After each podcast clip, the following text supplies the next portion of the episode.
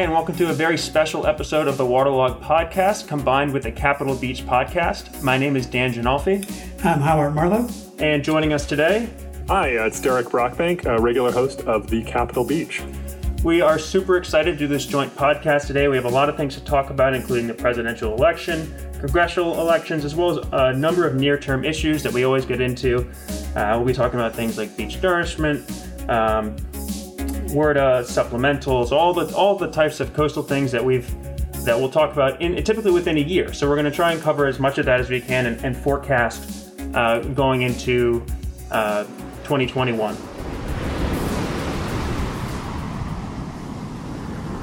So I think we want to first get started with the most recent event that we had, which is the presidential elections, which has taken up an enormous amount of everyone's time. Um, what are our first thoughts? What um, let's let's start with you, Derek. How, how will this impact federal coastal priorities in your mind? Well, assuming that the election uh, results stand as we uh, as we see them, and, and there aren't any legal or um, illicit ways to overturn them, I think there's a lot of good that we can expect from the presidential uh, result. I do think the Biden administration, um, primarily around climate change and climate adaptation, will be taking a much more science based view. And I think looking ahead, uh, there will be a lot of opportunity to address head on some of the challenges that we're going to be facing in the future. And I'm, I'm really looking forward to hearing your take and, and, and discussing what some of those might be. I don't know, Dan, Howard, what do you guys think about the presidential election? Well, it certainly, I think, will be good on the climate change end um, because we do have folks coming in in the Biden administration who will be science based and be looking at the realities of what coastal communities are facing right now the flooding, the erosion, the problems that are going on. I, I think also, though, the word that came into my mind was infrastructure. Now, Trump ran on infrastructure and he talked about it a lot. So this is not something that is Democrat and versus Republican. But on the other hand, nothing got accomplished of any real significance on infrastructure. Now, often, I think, therefore, those of us in the coastal community really have a responsibility to say, this is what we need to have on the coast. And it goes beyond beach nourishment. We need to have some attention paid from a policy point of view and from a leadership point of view coming from the White House and the cabinet. We need to have attention paid to the resilience, adaptation, and all the things that need to be done because they can't be done in one year, one administration, even eight years. They're going to have to be started.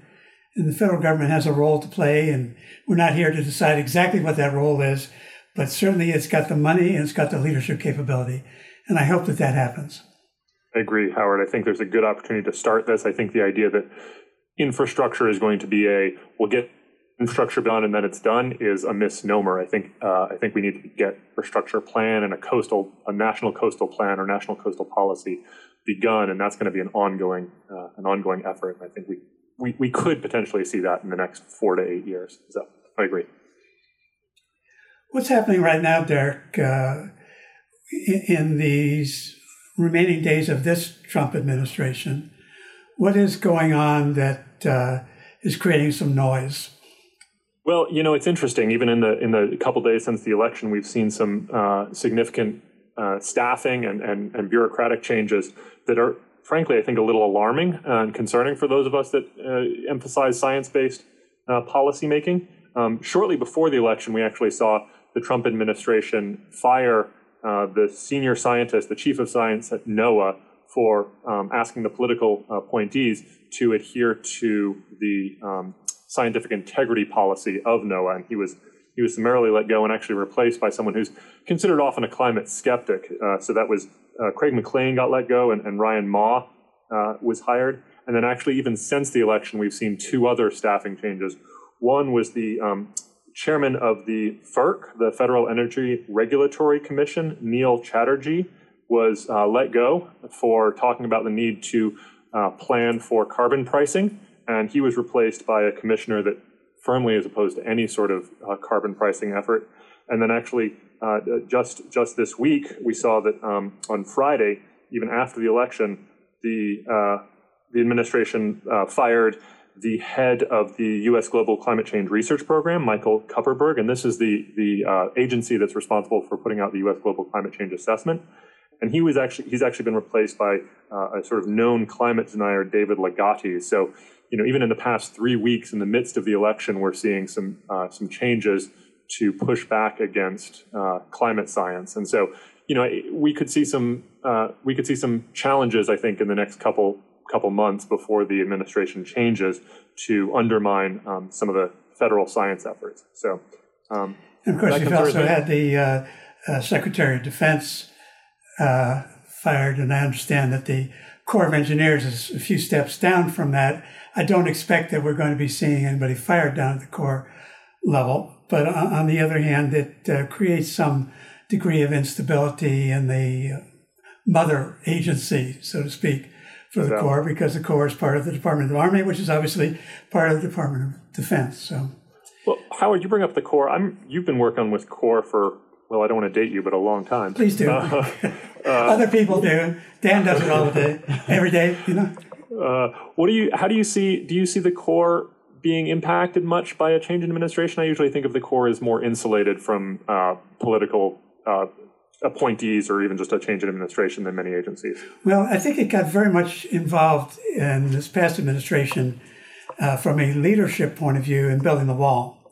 I don't mean it necessarily that all the members were, but the, there's a lot of talk uh, from the then chief uh, of engineers about building the wall and carrying out uh, the administration, the president's desire to do that. And so I think that would change significantly. I think we've had a very good uh, assistant secretary of the army who is our political appointee under this administration. Um, frankly, if he wanted to stay, I would uh, happily vote for him. And if I were president, I would happily nominate him. I don't think he wants to stay. So we have to see who the next assistant secretary of the Army for Civil Works will be. And I think that would impact somewhat the direction of the Corps in terms of what message. Um, certainly, as a senator and as a vice president, uh, Mr. Biden has been concerned about the coast and involved with the coast. It's not, you know, it's Delaware is a coastal state, but he was very active as a senator. As a vice president, uh, we looked to him uh, as the go-to person in the White House that we could go to to reach out to uh, President Obama and also reach out to the folks at uh, Office of Management and Budget, the career folks who tend to cause uh, havoc to the um, to the Corps. Those folks are still going to be there. So and let's let's not forget about Vice President elect uh, Harris, who Harris? comes from one of the largest coastal states. Um, she's been very helpful in California uh, for some of our previous clients, and she's been very supportive along with Senator, uh, uh um, excuse me, uh, uh, Feinstein. Um, right. Yeah, right. she has been, and, so, and we hope that that continues. She has been involved and helpful with coastal issues and and, and, and climate change issues. So, good point. I think yes, to, Derek. To answer your point, I think the, the Corps is fairly insulated. Um, what about other federal agencies, NOAA, EPA? Um, do you have any forecasts for what do you think is going to happen there? Well, it's going to be a challenge, and I think this brings us back to uh, the Georgia election, as I think most politics do these days. Um, you know, I think how uh, what happens in the Georgia and who controls the Senate is going to have a, a, a very oversized um, ro- uh, role in in that, uh, in part because it's been decades since we've seen uh, a new administration where the Senate and the administration don't line up.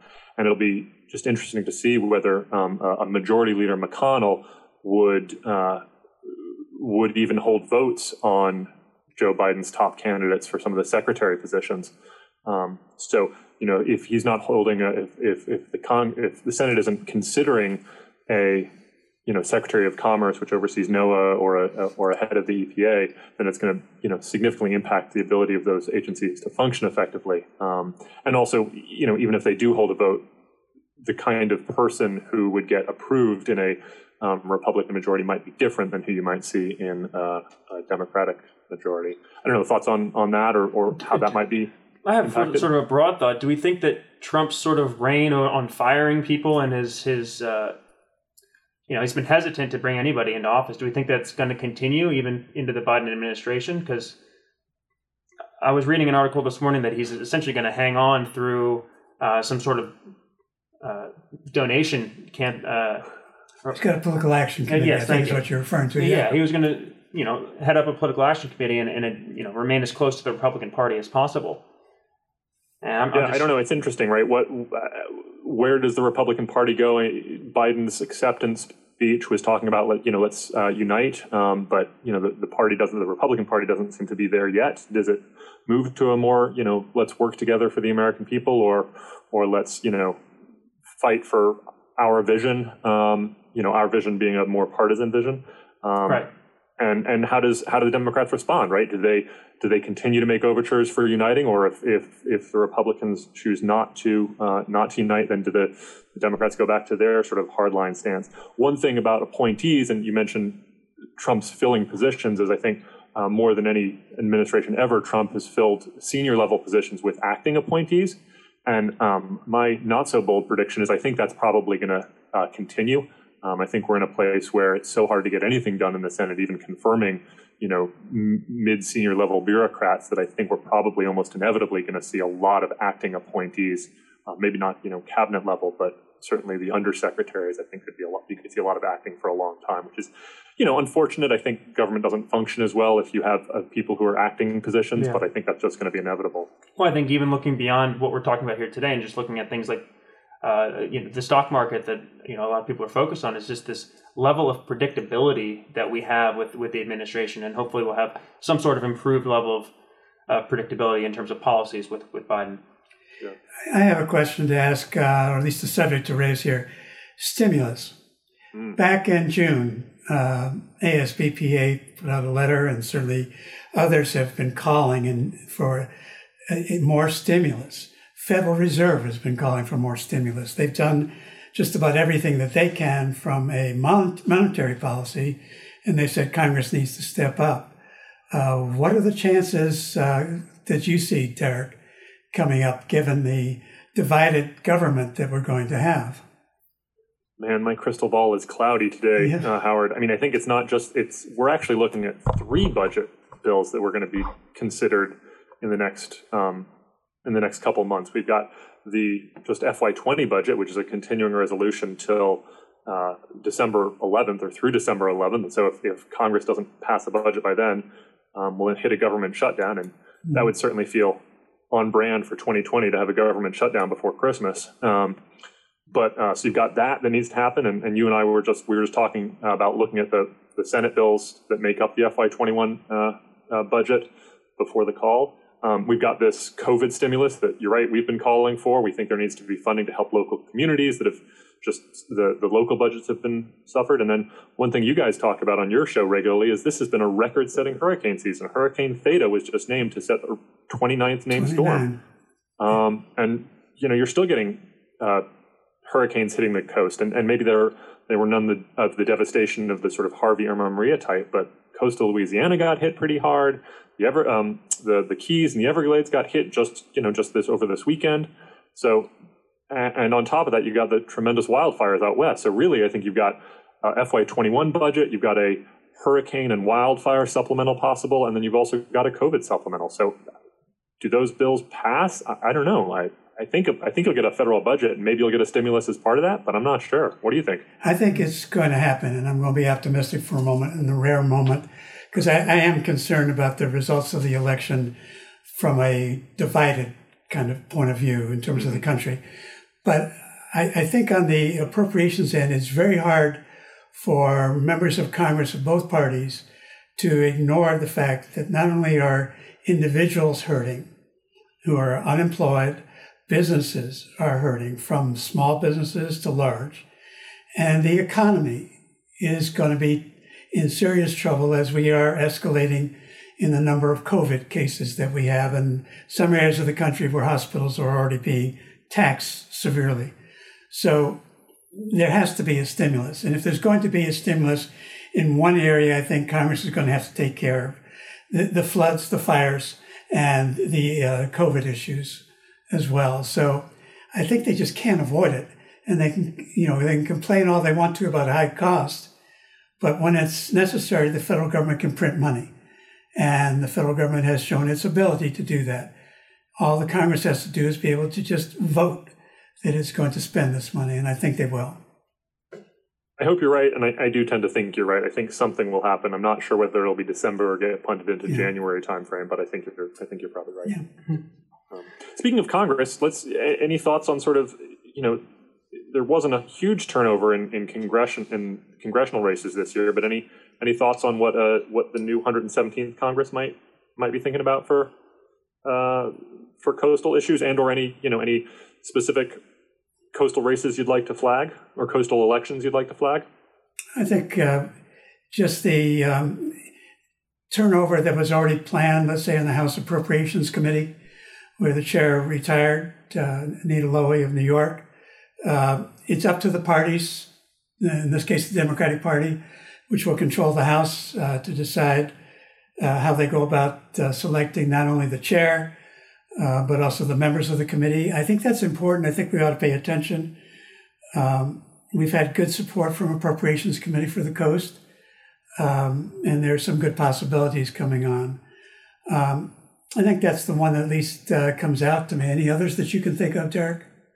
I mean, I can think of I, I can think of in the case of, of, of, Georgia. I mean, that, that is of interest to us. Yes, the outcome in, in Georgia, as well as going back to uh, Kamala Harris and California. We're going to have a new senator there, so that's, that, that's going to be significant. That's you know, um, I, I, I just I'm not going to name any names, but other other states where you know we do have issues going on. I think members of Congress have remained in those cases, um, and and they've been effective in the past. So I think I think we're happy with that. Are there any specific areas that you're that you're looking at, Derek? Um, well, Dan, just to touch on your point, I think that's a, a good rem- reminder. Is uh, with a change of administration, you'll get new people in stepping into the cabinet positions, and that's going to mean new appointees. So certainly, we'll get a new senator from California. Every indication is that uh, Chris Coons, who's been a good champ for us on on the Senate appropriation side, is probably going to get an administration role. So that means someone new from Delaware. Um, and you know, you could see other other senators stepping into mm-hmm. roles, um, so you could see some changes and turnover there. Um, no, you know, I think I, I, think that both the House and the Senate are going to largely sort of stay the same in terms of the the kind of leadership that we're looking at. I mean, on you know, one of the key committees we look at is Environment and Public Works, and so. Um, there's every indication that Carper is going to stay as the ranking member. We work with him more, mainly because he's a coastal member uh, from Delaware. Uh, the, the majority leader on EPW um, is going to move from Barrasso, who's from Wyoming, and doesn't really, you know, doesn't really have an interest in the coast, but it's going to move to another inland member. So I don't think we're going to see a significant, you know, change there. Um, I don't expect to see many changes in the Commerce Committee, right, uh, in either the House or the Senate. So I, I don't think there's going to be, other than the approps where you mentioned, I don't, I don't think there's going to be a lot there. What about what about turnover in uh, in professional committee staff? Uh, you know, we've had very effective, uh, you know, members so far. I shouldn't say I shouldn't say members. I should say you know the uh, staffers. The yeah. staffers. You know, they've been very very helpful. Um, yeah. Do we anticipate any changes there? I mean, probably. I think you always see that. You know, DC is such a high turnover town. You move from uh, from the the hill up to the administration or onto K Street, and you know that happens. So I think we will see some of that. I don't I don't know any now, and um, but I wouldn't be surprised to see some staffers move over. Do you have any input, Howard? Um, no, I think that I agree with Derek on that. I think that staffers there are going to be some staffers who are uh, on committee staff, particularly as well as personal staffs, uh, that uh, will find a uh, perhaps significant positions in the administration. So whether that be NOAA or be the Assistant Secretary of the Army, which is really the, the office which you know really is the key point for the Corps, or any of the other agencies, I think going, there's going to be movement, um, and we just have to wait and see what happens. But I, generally speaking, I think it will be good because uh, we've had good people. If they move from Congress, congressional staff to you know White House or executive branch staff, um, all the better for us and hopefully their replacements will be uh, folks who will be equally good. We all have to live with change, and yep. uh, you know, usually it's good. Not always, yep. but usually. And, and, that usually that's sort of a standard DC thing, right? I mean, I think DC is yeah. a strange town. Like you have businesses where you had the kind of turnover that you have on, on Capitol Hill. It, you be hard to imagine, but it, it, happens a lot. I did want to flag a couple. Can I flag just a couple House election uh, elections that I thought were were Please, interesting? Sure. Um, so uh, one that I wanted to flag was uh, Joe Cunningham, who mm. is the the House member, just a one term House member um, from the coast of South Carolina, Folly Beach area. Um, he only again he only served one term, but he was an ocean engineer and really had been stepping up to lead the challenge or lead uh, lead the, the vocal opposition to offshore drilling.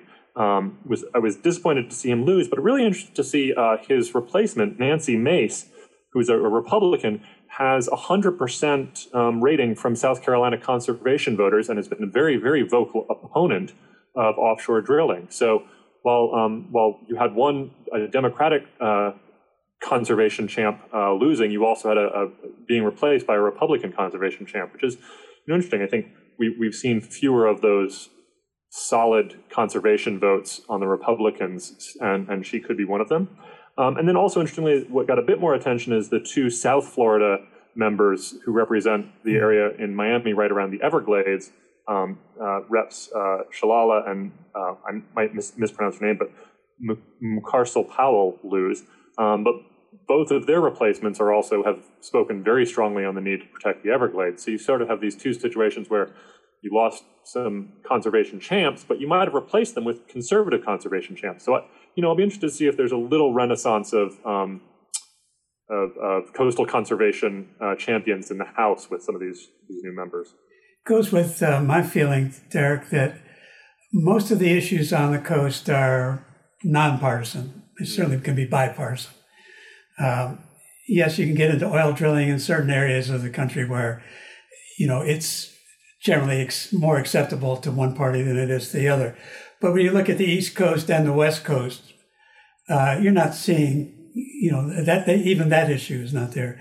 So I think that, uh, you know, my experience has uh, been over the years that uh, coastal communities carry a lot of weight uh, in, in the issues that they have when they speak to members of Congress, whether they speak to Republicans or Democrats. So it's, a, it's a, encouraging to hear you you know, talking about this because I hadn't focused on those, but I heard about them, and that the replacements, in essence, are going to be, I think, from what you're saying, probably just as good for the coast as the people that they're replaced. Yeah, in terms of you know the Everglades and Lake Okeechobee, those right. Talking about Lake Okeechobee, the the impacts that that lake and the outfalls have on algal blooms and red tides in the past few years have yeah. been, no matter what side of the aisle you're on. I mean, you're upset if, if that's on your beach, no doubt. Um, I know the Corps just is now reviewing, um, you know, how they go about managing those those lake levels. Um, but then, of course, the Everglades, as with any natural na- national park or, or natural uh, feature, you know, either side of the aisle, people love it. So I, I think that's going to be supported by both sides. Going back to Dan's favorite issue, actually going to Dan's favorite issue, the flood insurance program. Uh, I don't think any of us can exactly predict what's going to happen here. But uh, any thoughts, Dan, on uh, what's going to happen next uh, next Congress, next administration? Well, if we use history as an example, I think the can's going to be kicked. Um, I would like to be more optimistic than that. Um, but I really don't have a prediction there. I mean, it's, it's already been kicked till 2021. So, uh, you know, once you start the timer, you kind of say, hey, look, I, have I've got till September to do something. I mean, I'm not trying to. Yeah. That's just that's just the, the truth. Yeah. Is they, they maybe they'll, they'll address it in another 10 months when you know the deadline is is in front of them yeah. you know it's basically the, the reform that's needed is one which is not politically popular at least is not viewed as politically popular which would let's say eliminate those that are the uh, the grandfather properties and uh, that have lower rates than anything close to market rates and making other changes that would be reforms well, every year everything's going to all the data for the NFIP is going to look worse every year. Yeah. Because sea level rise flooding events are getting worse. We're identifying more properties that are in repetitive, uh, repetitive flood zones. Severe. Uh, what's what's the term that I'm? Um, severe repetitive loss properties. You know, these are places that have flooded three to five times or more in the past five to ten years. Um, we, we find more of these properties all the time. We're finding out that properties that were sold even a decade ago were sold in, in these areas, and it was not the best interest of of the uh, or sorry, it was for the real estate developer. It was kind of a conflict of interest to be selling some of those properties to to property uh, to yeah, purchasers, knowing that they were in high risk areas. Information, uh, you know, is not something we're going to delve into today, but information and, and knowledge that individuals need to have. Um, we posted uh, recently in the last couple of days some uh, I think uh, today's was USGS has a tool, EPA has tools, FEMA has tools. There's a lot of tools out there that individuals and communities can use to look at what the risk is And communicating that risk is one of the problems that we have, or one of the challenges that we have. And that was, I think, the biggest the biggest issue that people had with Flood Risk 2.0 was that it did not accurately, or at least what people believed, to to accurately uh, portray their flood risk. Yeah. Yeah, I don't follow NFIP nearly as much as you, but it does seem like it's going to be a, a political risk to try to move something. Uh, and I think with margins, you know, congressional margins getting closer in both the House and the Senate, I mean, you've got just a, a few votes separating the Republicans and Democrats on either side. It's probably not going to have the kind of, um, you know, grand vision. Let's think big. Let's make a, a big, bold solution that could have risky consequences politically um, is probably not the, the kind of legislation that we're looking at, which implies, you know, which impacts NFIP, but maybe also thinking about things like, um, you know, climate, uh, climate kind of legislation. Although going right back to your very first point, I think, um, Howard, you know, maybe this is where infrastructure comes through. I know I feel like a broken record. We say this every Congress, but, you know, if folks are willing to spend the money infrastructure is a winner. I mean, who doesn't like to see, oh, you know, bridges and broadband and coastal protection? Yeah, there's a there's a lot of win-win out of it, and I've never understood why, other than the fact that it's spending money, which Congress has done post-disaster.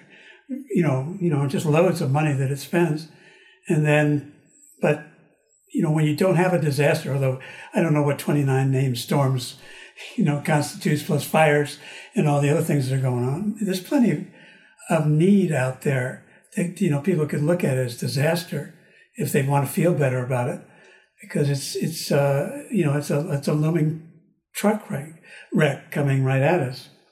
Um, Dan and I've talked uh, this week with uh, uh, the relatively new, not new, but relatively new director of civil works, Al Lee, at the Corps of Engineers. Uh, we talked with the acting chief of planning, Eric Bush. Uh, both of them are uh, formerly out of the South Atlantic Division. Is not related to the election, obviously. But I think in terms of their initiatives, uh, they want to try to take more of the regional approach. They want to look at the South Atlantic coastal study that's going on, for example, as an example of that. But uh, the regional sediment management and you know, putting more effort into those, and hopefully the uh, Congress will put more money into it. And uh, they have challenges.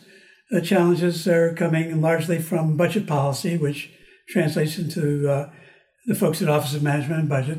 Uh, uh, I think Congress has been willing to step up and put in, uh, you know, what 10 years ago, if we looked at $7 billion as a possible figure for the Corps, it was a wish list.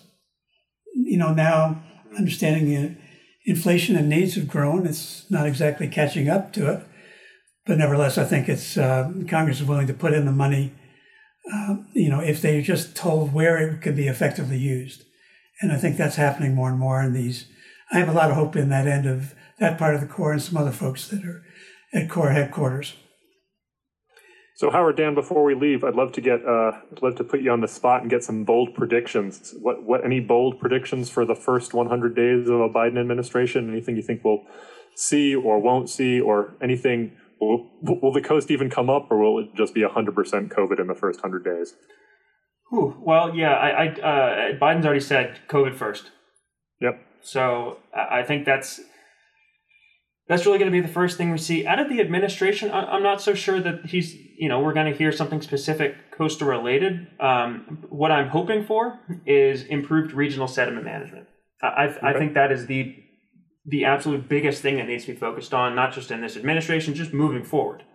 Um, Trump and his and his his administration did a lot of navigation work, clearing out our for uh, you know the large post Panamax ships to get in trade was important. But what happens with all of that sediment that's dredged from these channels? Well, for most of our listeners, it's dumped offshore. It's gone. And in many cases, we're not getting it back. Meanwhile, we have all of our beaches that are rapidly eroding. Why are we dumping this resource offshore?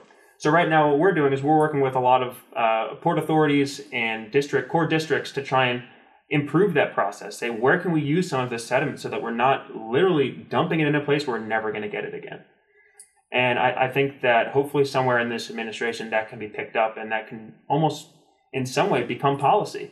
That because right now the policy is to dump it offshore because that's the least cost. And and you know, there's many cases where that makes sense if you're dealing with issues of quality and and and and cost. Uh, if the local sponsor has to pay for the cost to get it from where they're dumping it, you know, there are there are some barriers, but at the end of the day, I would like to see all sediment that is of good quality beneficially used. Yep. Good. Howard, any thoughts? I, th- I think that the first 100 days are going to be organizational for both the administration and for Congress. COVID definitely focused. I don't think we're going to see that much uh, that is going to be coast specific. Um, but my hope is that we can see something develop uh, in terms of coastal initiatives out of uh, this administration, uh, which will perhaps uh, lead Congress to say that they need to coalesce a little bit more. I mean, we have uh, we have good members of Congress uh, from the coast, uh, both senators and, and, and, representatives, both parties, and they're in good position on appropriations committees, authorization committees. they can make it happen. Um, I think we have to we, the people who are the peasants, we're the voters, uh, we're the folks out there, we have to tell them in one way or another what it is that we need. I'm a great believer in, in that bottom up approach. Uh, I don't think it's going to be Uncle Sugar who's going to come to the aid of uh, coastal communities uh, with anything more than more regulations and things like that. I, I think uh, with policies and programs, it's going to be local communities and states that are going to have to be uh, showing the way of what happens. Yeah, I think it's good. We're going to start with a broad stroke approach uh, before we get into the details. Uh, Biden's already stated he's going to be appointing uh, scientists, uh, you know, for a variety of different things. I'm sure somewhere on that team, sea level rise will be a part of climate change, and within that, we will hopefully have some direction as to how we're going to manage our coasts. And we yeah. turn the cloudy crystal ball back to you, Derek. What do sure, you yeah. So I'll, I'll make a bold prediction. I, am I'm, I'm never uh, afraid of making. Well, I guess sometimes I am, but uh, uh, making a prediction that turns out to be incredibly wrong. Um, but I think we'll see some sort of executive order, some sort of comprehensive executive order on climate adaptation in the first 100 days, mm-hmm. um, uh, of which coastal will be a significant, you know, significant part. Something that sort of uh, reinstates or repurposes the federal flood risk management standard um, and potentially uh, something that sort of talks about, hopefully, Dan, to your point, hopefully that it talks about the need to, um, you know, maybe maybe we won't get regional sediment management, but talks about the need to consider, you know, sea level rise and and necessary resources to protect our coast in um, going forward uh, that all agencies need to consider. And I'll even go out on a further limb and say this might not be the first hundred days, but maybe in the first six months, I bet there will. I'm going to predict that there will be some uh, more senior level position that we have ever seen on addressing climate impacts. I think there will probably be some sort of climate czar uh, appointed that's going to deal with mitigation, reducing emissions. But I, I have a feeling we will also see some sort of climate adaptation czar that's going to look across all the various federal agencies and, and maybe even loop in the states to think about how we can be preparing for impacts of climate change, uh, which I think could have um, could potentially set us up for uh, for sort of a nationwide coastal policy. So. Um, Anyway, hope, that's my hopefully optimistic scenario, well, and it might be more. I hope that's the case. But with sports betting and you know other forms of betting being legalized in a lot of states, maybe we can put it on our website and see what the stakes are, see what people are willing to put on it. Um, uh, yeah, thanks very much, Derek. Um, everyone, this is Derek. Again, this is Derek Brockbank, Executive Director of American Shore and Beach Preservation Association, also the host of the Capitol Beach podcast. Uh, this has been Dan Ginolfi and Howard Marlowe from the Waterlog podcast. And thanks again for tuning in. We'll be back with you guys next month. Any final words, Derek? No, thank you for having me. Uh, and thank you to all our veterans. I think this is coming out on Veterans Day. So um, we wouldn't be here. I know my both my grandfather served in World War II, um, and you know there are veterans that are out there or current military members serving now, helping us keep us protected. So thank you to all military, current military, and former military. We we respect your service very much. Thank you so much, and of course, thanks very much to the American Shoreline Podcast Network and Coastal News Today. Signing off. Thanks everyone. Bye all.